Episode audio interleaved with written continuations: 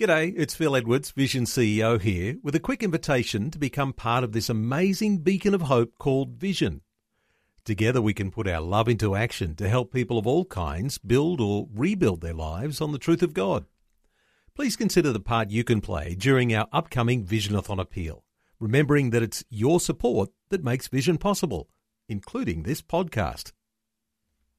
The 2020 Summer Series on Vision Christian Radio. Hey, Ross, when we talk about the forgotten part of the good news, uh, some people will be saying maybe there are a number of elements that have been forgotten in the Great Commission or uh, the message of the gospel. Uh, what are your thoughts about this one we're going to talk about today as having some level of priority?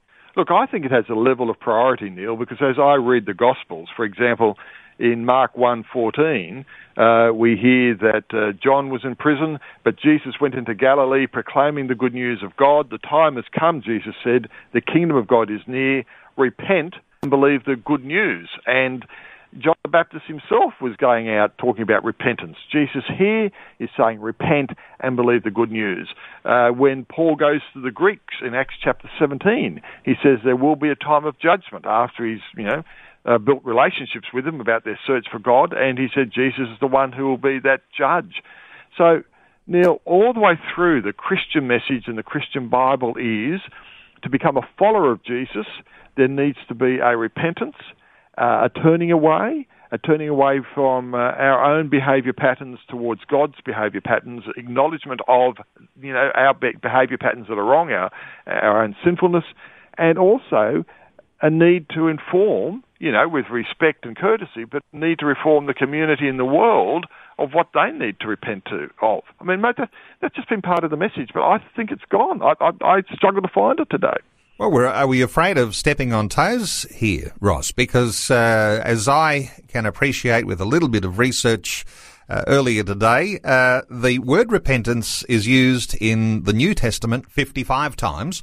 Uh, yes. You've already made a number of references there, which mean it's not ambiguous. This is part of the gospel message. In fact, uh, we might even argue that the good news is not good news unless you talk about the bad news, and repentance comes somewhere in the middle there to uh, to escape the bad news. So, uh, 55 times, not ambiguous at all, is it? No, it's not. And to be a follower of Jesus means that you, you know, you turn away from a follower of yourself and you turn to being a follower of Jesus. You repent of, you know, your own sinfulness and your own values and systems that are not consistent with God, and you move to a God-based, not perfectly, but you move to a God-based value system, relying on the person of Christ. So, Neil, that, that's what the message is, and I, I have a real sense. I mean, uh, it's treading on toes, perhaps, how we communicate that in our society. But I think many of us are uncomfortable today about, you know, losing our latte set or our cappuccino set or our bowl set of friends or whatever.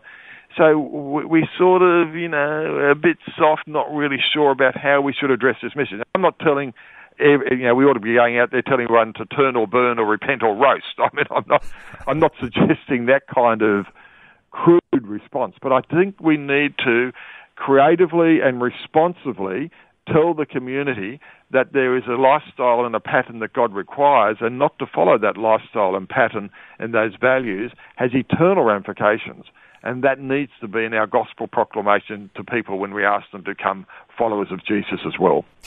Okay, I love your terminology uh, when you say we're not asking people to turn or burn, repent or roast. I mean, those are those are sort of caricature ways we've talked yes. about repentance, but isn't there a sense in which those terminologies come in as soon as you start to open yourself to the idea that yes, I need to include repentance in the way that I talk about sin and salvation because uh, we're going to have to get used to that idea. If it's going to be a part of your lifestyle to talk about repentance, then people are going to use that terminology, aren't they? Turn or burn, repent or roast. I yeah, mean, I. But, but, Yep. Yeah, I agree, Neil, but I'm sure we could do it in more respectful and creative ways. And we see how Paul did that in Acts 17. And I mean, the, the whole requirement to, you know, identify with people that, you know, I'm a sinner. I mean, you're a sinner. I mean, we've made mistakes and and and we've done things that are wrong. And and the Christian message is there's forgiveness of that and there's new life. But there's not new life unless we acknowledge our need for grace You know, Neil, if I go into communities and uh, even new spirituality, new age communities, without question, the number one song they sing is Amazing Grace. Yeah. That saved a, A wretch. wretch like me. I mean, I, I, I sense the community can get this if we do it properly, but I, I think for whatever reason, many voices in the Christian church today, in uh, in our churches and calling people to discipleship, or in our broader message to the community, have kind of become apologetic for the word repent. Uh, let's talk about repentance inside the church as well as outside, because sometimes we think of the message of the gospel. Uh, and it's for people who are not yet uh, come to Christ. Uh, but yet there is a sense in which this message is just as powerful within church. And if we're not using it outside the church walls, it's probably because it's not being used within the church walls. Uh, what are your thoughts on that? Look, I think you're right. I think what has happened, and this is not necessarily wrong, I mean, what has happened is, uh, Neil, in the 70s and 80s, most people could tell you when they became a Christian. It was associated to a particular event or conversation or church service.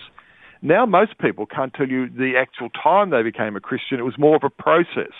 Being involved in relationships and attending special services and, you know, going through that kind of situation. And churches are very much engaged in that, you know, attracting people in, attracting them into programs, uh, you know, let, letting them uh, find their way and finding their way into the faith. And I understand that. So it's gone from event to process. But in that process of bringing people in, attracting people in, allowing them to become followers of Jesus, I think what the church has done in many occasions is not actually in that process saying, well, actually now there are things you need to repent of, or there are things we need to repent of, or there are things we need to talk about uh, that we need to adjust our lifestyle in. It's just kind of people drift into faith without actually having to face the need of repentance. And so I think the onus is on the church now to make very clear that even people who are coming to faith via a process, there is a stage of you know accountability before God. You know, we can't go too much further without mentioning one of the most recent and significant uh, examples of what happens when you talk about this issue of repentance. Uh, when we discuss uh, what happened with Israel Folau of recent times, when he was put on the spot and asked the question about uh, homosexuality and uh, what is the outcome for homosexuals, and it basically comes down to, uh, you know, homosexuals are headed for hell. Uh, but then, of course, what comes after that, you know, unless there is repentance. Uh, your thoughts on the recent uh, issues to do with Israel Folau, because he really has made uh, tremendous ripples uh, with the comments that he made, Ross. Oh, absolutely. And it shows you that the community was shocked to hear this because I haven't heard the message that there's a God who requires repentance for such a long time, I think. uh, and uh, that actually someone had the, had the audacity to say that everyone just doesn't get to heaven because, you know, God's going to, in the end, be this good, kind God up there. And uh, But Israel Folau, you know, this prominent sports person and rugby player and, and whatever else, made it very clear that this was just one particular sin that he was addressing. I mean, the person could have asked him about all sorts of other sins. He wasn't dismissing people of gay uh, um, practice as, as human beings. He said, you know, he plays football with them, he supports them in so many other ways. But if someone asks him, is that lifestyle approved by God? He says no. But they could have asked him, is the lifestyle of absolute greed and, just wanting to, you know, build up money at everybody's expense approved by God? He would have said no. Is the lifestyle of adultery, uh, you know, in a, in a relationship, is, is that approved by God? The answer would be no. Um, so, mate, you know, he said no, and he said the ramifications to that, and it exploded. It seems to be that whatever the prominent sin is of the day, and in this case, uh, when you talk about Israel Folau, of course, the one that was prominent in the mind of the journalist asking him the question was homosexuality. Yes. But, but really, as Christian believers, we need to have an appreciation of what is meant when we talk about repentance from sin, and it is bigger than just a single sin. Oh, absolutely. And it's about a whole lifestyle choice. It's about how we uh, you know engage our life, and it's about the values uh, with God's help. You know, moving from our way of life to God's way of life. And, and, and that involves repenting of all our selfishness and, and of all the things that distract us from being, you know, part of God's family. Um, now God loves everybody, but He says, you know, to be part of my family with grace and the power of the Spirit in your life, this is the way that you are to live. And mate, the warning to the community is really strong in the prophets. And I understand our world is a little bit different today, except that we're not a, you know, and we're a nation under God as such. But that that message still needs to be taken into our community. I mean, read Amos about injustices and and and, and about lifestyle and and whatever. And you know, we've got a royal commission that's exposing what's happening in banks, and you know, people are very happy to say that's wrong, and these bank people should be held to account and and whatever. And I agree with them. The Bible would say exactly the same. But let me tell you, the Bible says there's a lot of other behaviours that need to be held to account as well and that are wrong and once exposed need to be repented of. And, you know, we need to get our lives right. A biblical perspective of life, culture, and current events. The 2020 Summer Series on Vision. Look, uh, Neil, what some recent scholarship has shown is that people were drawn to the church in the first century or two because it was hard to join. It was hard to join, not easy to join.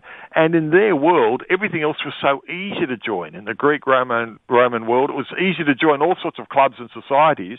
But what attracted people to the church was it was different, it stood for different values, and you had to adhere to those values, and it was hard to join. And the church exploded. And I think today we kind of kind of think that people will come to us and there'll be revival in Australia and people will be attracted to the church because it's easy to join.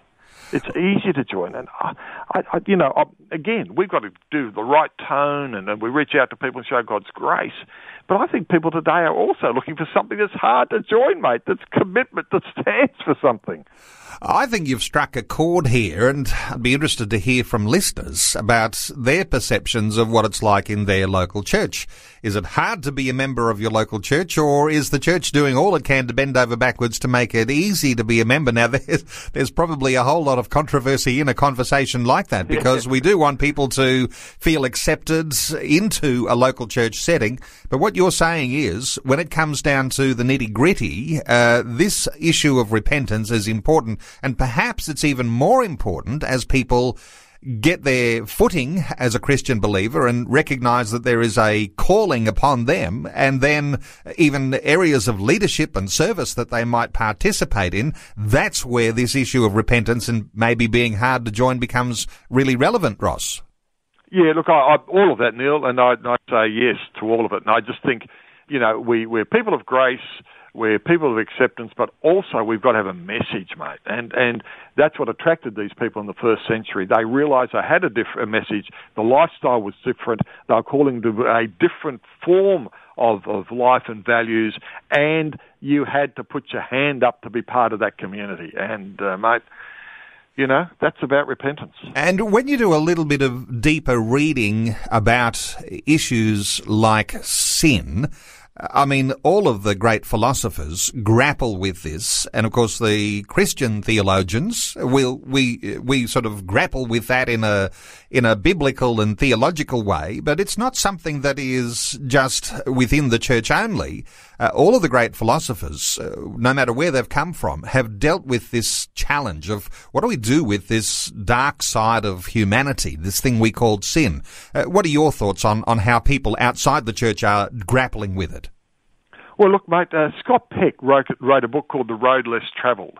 And Scott Peck is seen as the greatest self help writer of the last 20 or 30 years, without question, influenced people across the globe. And he then wrote a further book called Further Along the Road Less Travelled, where he said he's now embraced Christianity and left Zen Buddhism, which he was following when he wrote The Road Less Travelled. And he said the reason being is he had to come to grips with the question of sin because he realized as a psychoanalyst and as a self help guru, people did have sin, and there were social sins. And the only religion he could find where sin was treated seriously and gave an option, gave a solution to sin was Christianity. And he fell in love with Jesus because he found in Jesus sin was taken seriously and there was a solution to sin. So, mate, we shouldn't be apologetic. He's the greatest guru, self help writer out there, pleading, saying, I needed to say, find an understanding of the world that took sin seriously and gave a remedy to sin repentance. So, be aware of that, mate, and, and go to the movies and watch, say, C.S. Lewis's Narnia, which was watched by people around the Western world. And there you've got Aslan the lion who dies for the sin of the boy, and because of his death for the sin of the boy, that uh, he can take the children into the new world of nirvana. So, uh, Narnia. So, mate, you know, it's out there. People understand the message.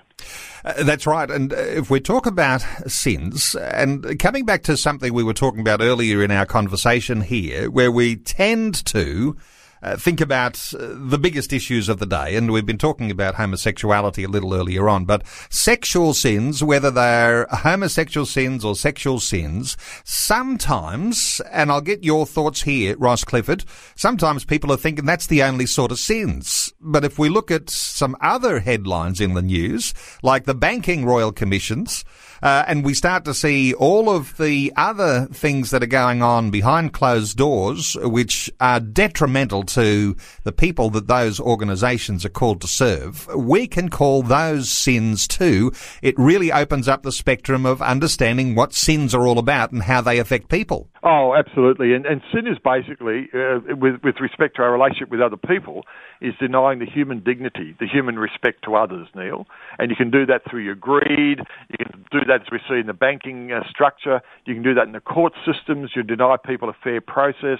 And you can do that by denying your spouse through adultery. You can do that by, you know, bringing someone into an illicit, improper sexual relationship. It's denying people their human dignity and human worth. That's what the Bible says. You're to love God and love each other as yourself and sin is about not doing either of those two things.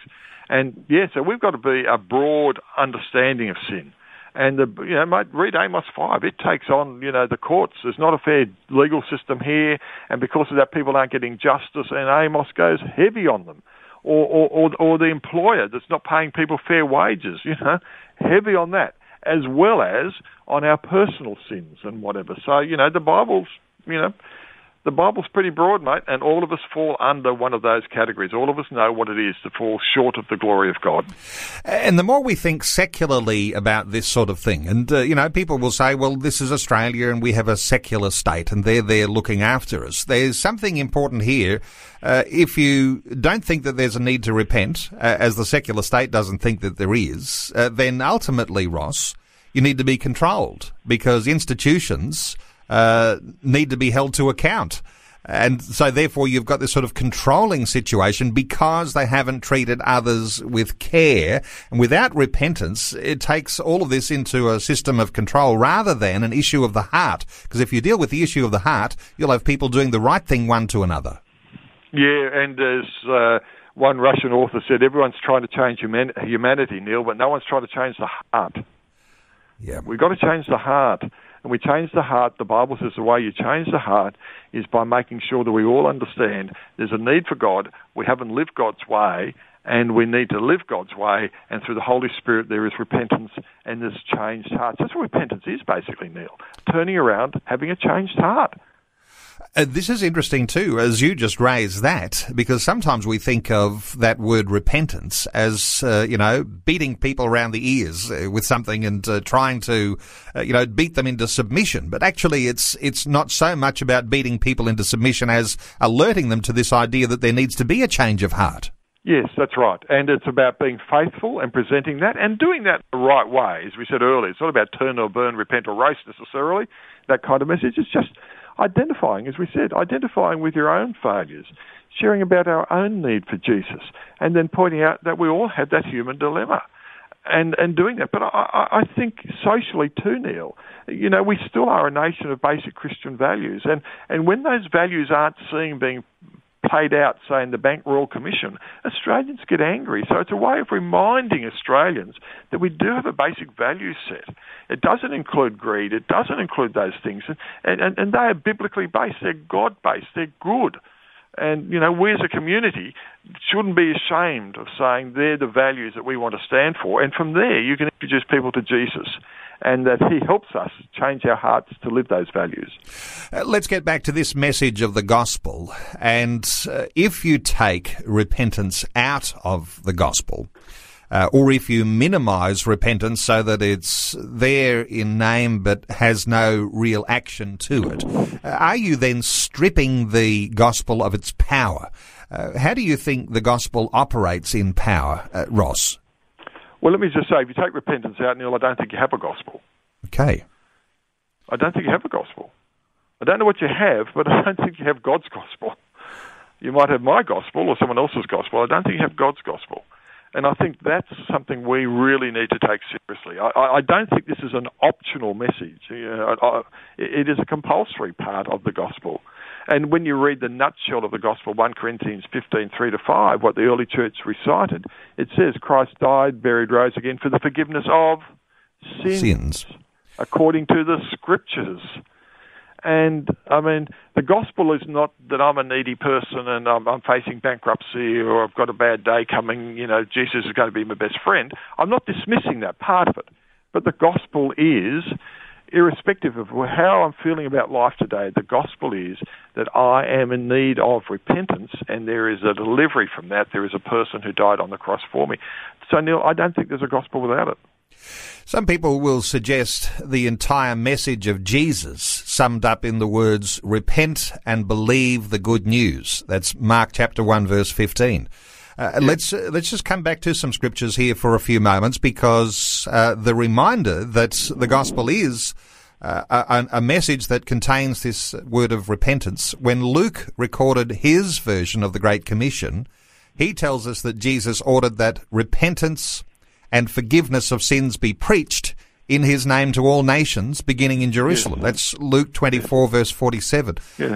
And then there's, on the day of Pentecost, Peter stands up before the crowds on the day of Pentecost and concludes his powerful sermon on that day, calling on the hearers to his message, repent and be baptized.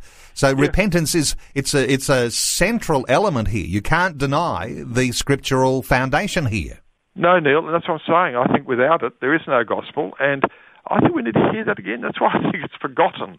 Uh, and, and I'm not, you know, saying every every time you open your mouth you need to do that. Although the early church seemed to do it pretty frequently, but I think we've got to, you know, we've got to ask what's going on here. What is the gospel? And it's about changed lives. It's about people following Jesus in the power of the Spirit, forgiven by His grace. But they know they've been forgiven. They know their lives have been changed. But if we don't have repentance, what do we? You know, what's it about? I, you know, uh, it's, it's, there's no gospel there. Before you go, thanks for listening. There's lots more great audio on demand, or you can listen to us live at visionradio.org.au. And remember, Vision is listener supported. Your donation Large or small, will help us continue connecting faith to life for hundreds of thousands of people across Australia and around the world. learn more or donate today at visionradio.org.au.